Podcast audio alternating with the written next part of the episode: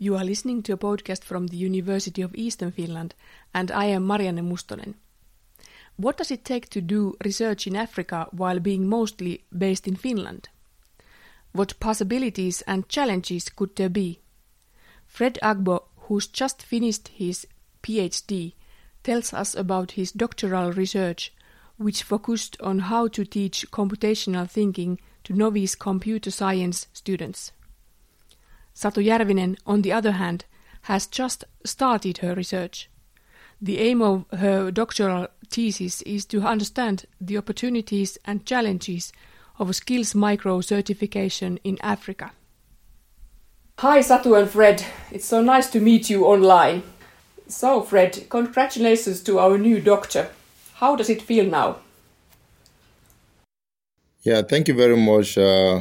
Marianne, for that question. Uh, being a new doctor, it means that uh, we've, I've achieved um, a milestone that, um, I mean, I feel that um, I've accomplished something that um, is, uh, of course, worthwhile. And um, the, the experience is something that I will look back to, and then I would have a lot of refreshment. Uh, but on the contrary wise, that um, there is no such a kind of um, difference from that stage and now, because I'm still learning, I'm still developing, and I'm still also doing research. So um, the feeling is somewhat almost the same, but of course I've achieved something that really is worth it, and uh, thankful for that uh, um, experience provided by U E F and other uh, my supervisors and other collaborators. Uh, you are a Nigerian educator and researcher and working in our Joensuu campus. Uh, would you like to tell us about yourself and your career? Sure. Um, like you mentioned, I'm a Nigerian educator, and being an educator, particularly computer science educator, I'm much more uh, interested in seeing how students of computer science, particularly novices, who do not have uh, experience of uh, computing or programming from their previous um, education, are able to learn at higher education what programming is all about and how to comprehend the concepts of programming. And I utilize um, state-of-the-art technologies and also uh, pedagogies to facilitate their learning. Largely, major um, computer science um, uh, students in Nigeria, and also, you know, um, in West West Africa, Uh, in particular, majorly have limited experience in computing, and um, they struggle with programming at higher education. And that is one thing that tries to provide solution utilizing different approaches in educational technology in order to facilitate their understanding of programming. Uh, why did you choose our university in the first place?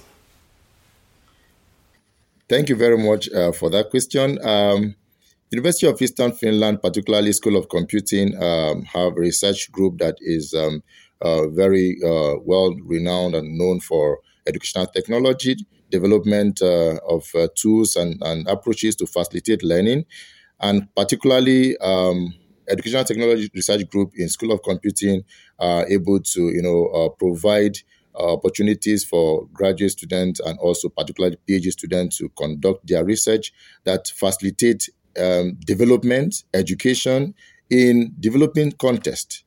And that also motivated me to um, choose the university and particularly computer science to come and conduct my research in Finland and in U E F. And I've seen that demonstrated over the years because of uh, my uh, supervisors well experienced in um, educational technology development have really guided me uh, in order to facilitate my study within the period that I've stayed and I worked with them in Finland. Thank you. It's nice to hear that. Um, your doctoral research was on how to teach computational thinking to novice computer science students. Uh, please tell us more about that.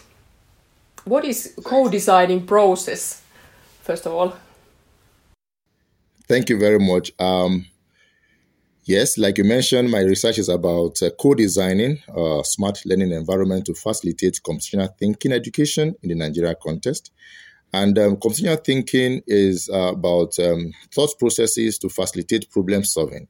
And one thing that um, we do as computer science students or learn is about um, solving problems right by writing codes. And in doing this, uh, different uh, programming languages have been utilized or, you know, uh, learned in the classroom, but it's somewhat difficult for anyone who do not have experience of programming to to conceive or to uh, comprehend what programming is all about, and therefore the students struggle with it. Now, one way to facilitate their understanding is to help them to gain computational thinking knowledge, which I I, I mentioned is a thought process to solving problems. And therefore, when they're able to facilitate their uh, computational thinking knowledge, gain problem-solving skills, they could easily transfer this knowledge into the classroom where they learn programming. And it's easier for them to address problems and then not um, confronted by uh, challenges, and then they are unable to unravel them. So that is what my research is all about.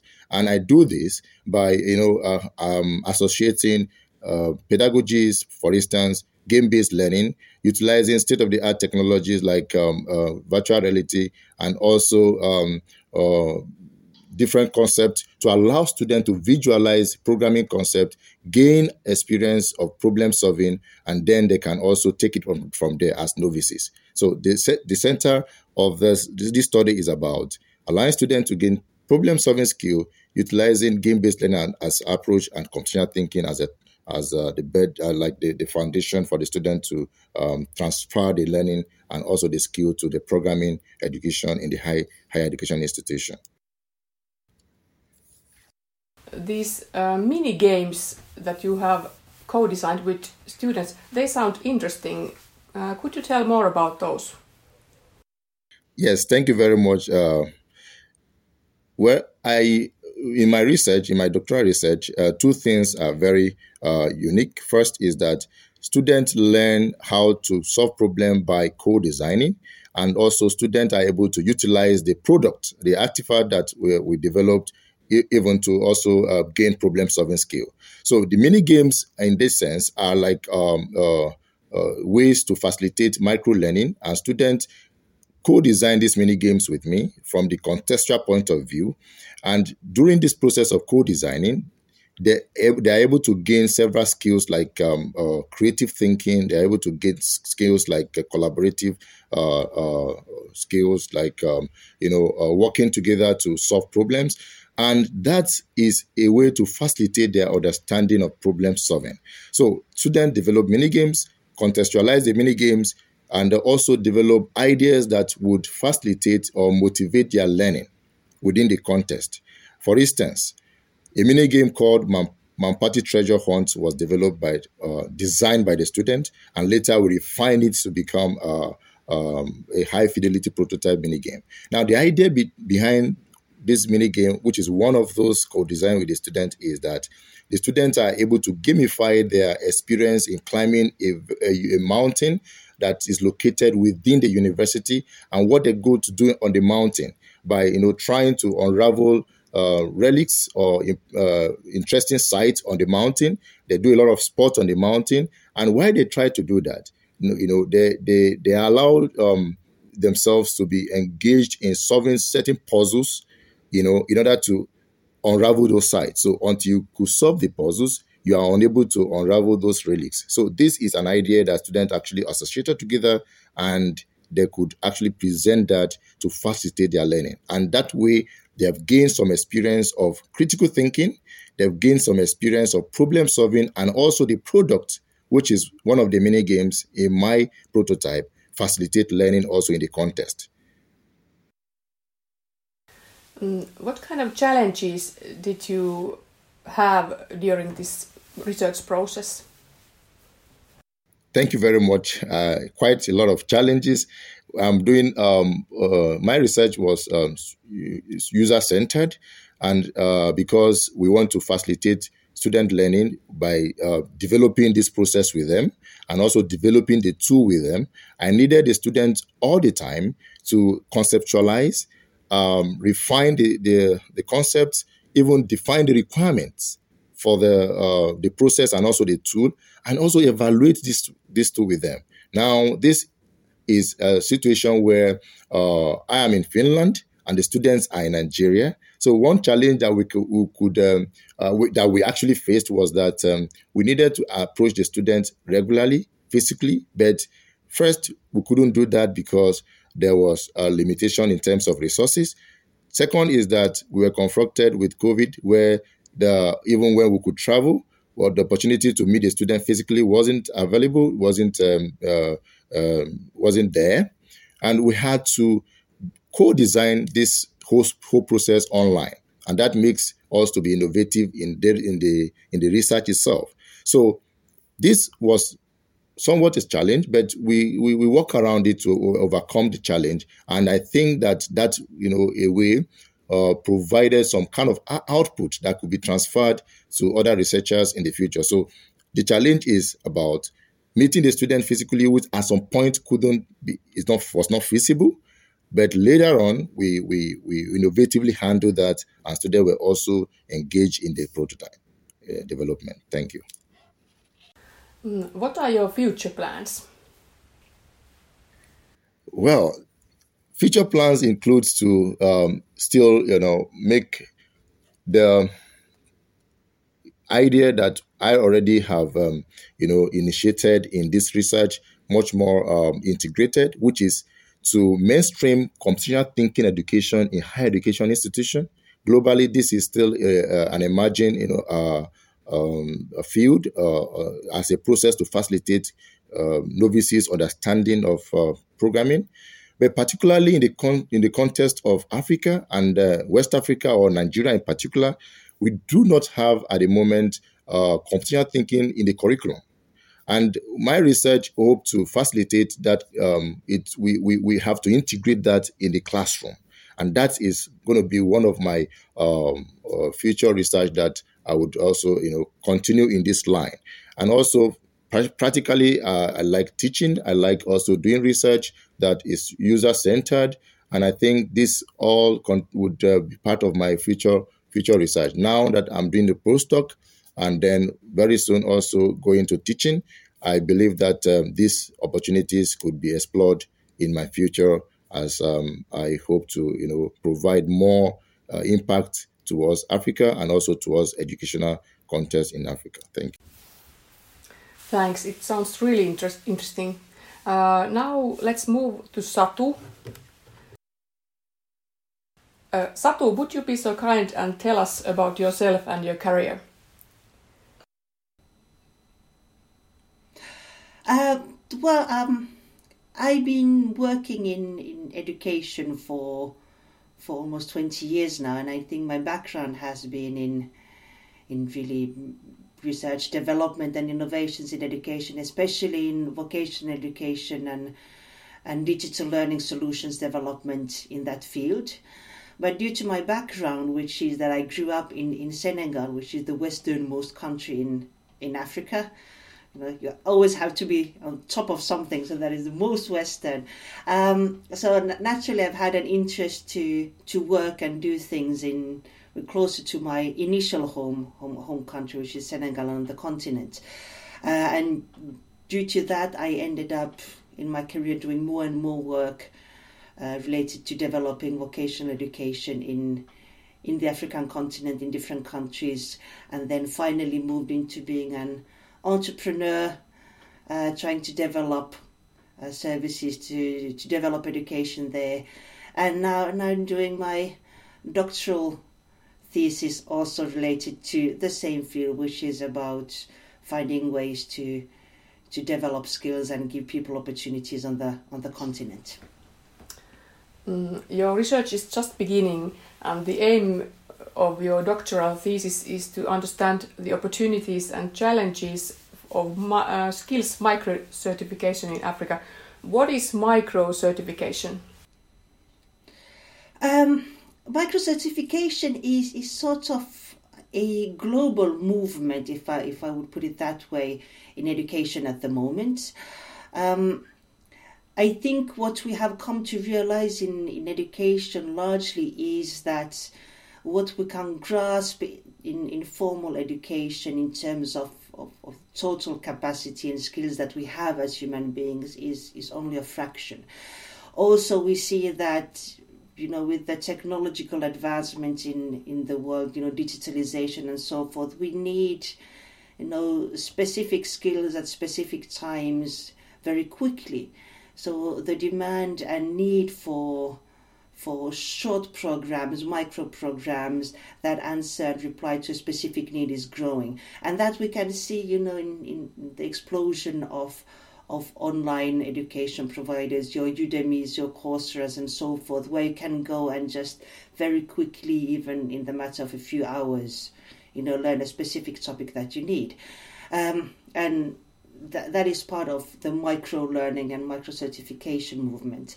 Uh, my angle in within that framework is looking into how can we validate existing skills, uh, not just learning, but especially when we were dealing with people who are part of working life, how can we come in and somehow bring to light the experiences and knowledge and skills that they have attained and gained. And and in the African context, eighty percent of, of of of the continent's working age population, which is, I've, I I think it's it's like the worst and best number, because you take an entire continent and give an estimation, so it doesn't apply anywhere. It's one of, one of those numbers that it won't be true anywhere, but but a massive amount of population is part of the informal sector, and those are people who Uh, it depends a bit on how, how how they are looked at and or described, but usually, you know, are part of the working life, but uh, often have less education, not necessarily that much formal education, but are working, uh, so they have skills, they have knowledge, but not, not necessarily too much formal education or that type of certificates to show for. So that that is really the the population that uh, I am trying to understand and and support and help advance. Uh, what are the next steps in your research? Uh, well, unlike my good colleague Friday, uh, he just finished and I'm barely getting started.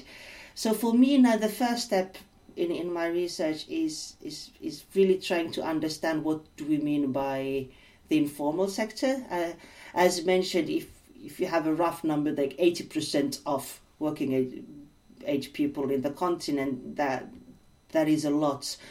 So I'm focusing in two countries, Senegal, of course, and, and Rwanda as another country, so east east and west. Um, and, and, and then trying to cluster the informal sector, like try to find the different demographic groups within it in order to identify uh, the portion of the informal sector that can most benefit from uh, digital learning solutions. We can assume that there is no one solution or service that could help everyone or or interest everyone. So really trying to find those niches and people that that are most prone to use digital learning services and could benefit from having their skills validated. You already have your own company. Uh, could you tell more about that? Uh, well, uh, my company is, is part of my journey. Uh, I started as an entrepreneur about five years ago um, because I realized that we only live once, YOLO, uh, and, and I really wanted to put sort of my my work and energy where my heart is. And and with Skills Safari, my company, I have worked in, in various projects. Usually everything is related to um, developing either just education, like teacher training and such things in, in the digital domain, uh, and then developing vocational training, naturally, more specifically, and then to uh, understand and advance also the use of micro-certificates and validation of skills on the continent. So in a sense, you know, this PhD is very much linked to my also entrepreneurial journey, uh, and, and allows me to really understand this challenging topic e- even further. Thank you, Satu. Uh, finally, would you both like to say some encouraging words to our young international researchers? Sure. Um, if I may go first. Um, Very interesting also that we have Satu working with um, um, here, here in Finland, but working also to develop African, um, particularly uh, the vocational sector And um, I want to say that um, when you look at it from this different perspective that we try to um, address problems within the context, whether it's formal settings or informal settings, one thing is common, that um, developing Africa with uh, uh, research is one thing that actually would should we, we should encourage our young researchers to do, and also to engage the users in the development or in their research, because it is until you engage them, uh, like uh, Satu said, clustering these um, uh, vocational workers and all that, you would understand what the needs are. You would also be able to provide um, solutions that could address the need of the people. In my case, I tried to do that with students, and I also would also um, expand to other stakeholders. And this, I encourage um, young researchers that are coming up or working from uh, different perspectives internationally to also, you know, emulate. And I think that will bring more value to the research we conduct. Thank you. I couldn't agree more with what, what Friday said. You know, it's it's it's very easy to be smart and knowledgeable from, from a distance, and, and have the solutions. But the closer you get to your to, to the users and, and the practicalities, you know, the, the clearer you see the challenges, and that's how you can really create something something meaningful. And I think another thing I would I would also say is that we, we need to have conversations and dialogue. And and with, with many people, like um, I think uh, what drew me to the University of Eastern Finland was the fact that I knew that I could uh, work with researchers coming from the continent, because for me that's that's the most crucial element. If I want to do good research and be successful, I need to be working with researchers coming from that side. You know, Friday and his colleague to to have value. Um, Otherwise, you know, how could Finnish researchers, you know, solve any problems that that they don't even understand the context of? So, but these exchanges, you know, these conversations where you end up tackling with some, you you always find that you ha- you have some viewpoints where you're looking at doing things a bit differently, and and and solving those moments, like, okay, so this is. This is the truth or the reality there, and this is the idea, and how can we make this work together? How do we cross these bridges? Those are always very interesting conversations, and, and those are the moments that, that really take us take us forward. So uh, th- that would be my, my my recommendation, in addition to everything that Friday said. Many thanks to you, Satu and Fred. It's been a pleasure to listen to your ideas and thoughts, and I wish you all the best in the future. Thank you. Thank you very much. You were listening to a podcast from the University of Eastern Finland. I am Marianne Mustonen, and our guests were Satu Järvinen and Fred Agbo. Thank you for listening, and please join us again.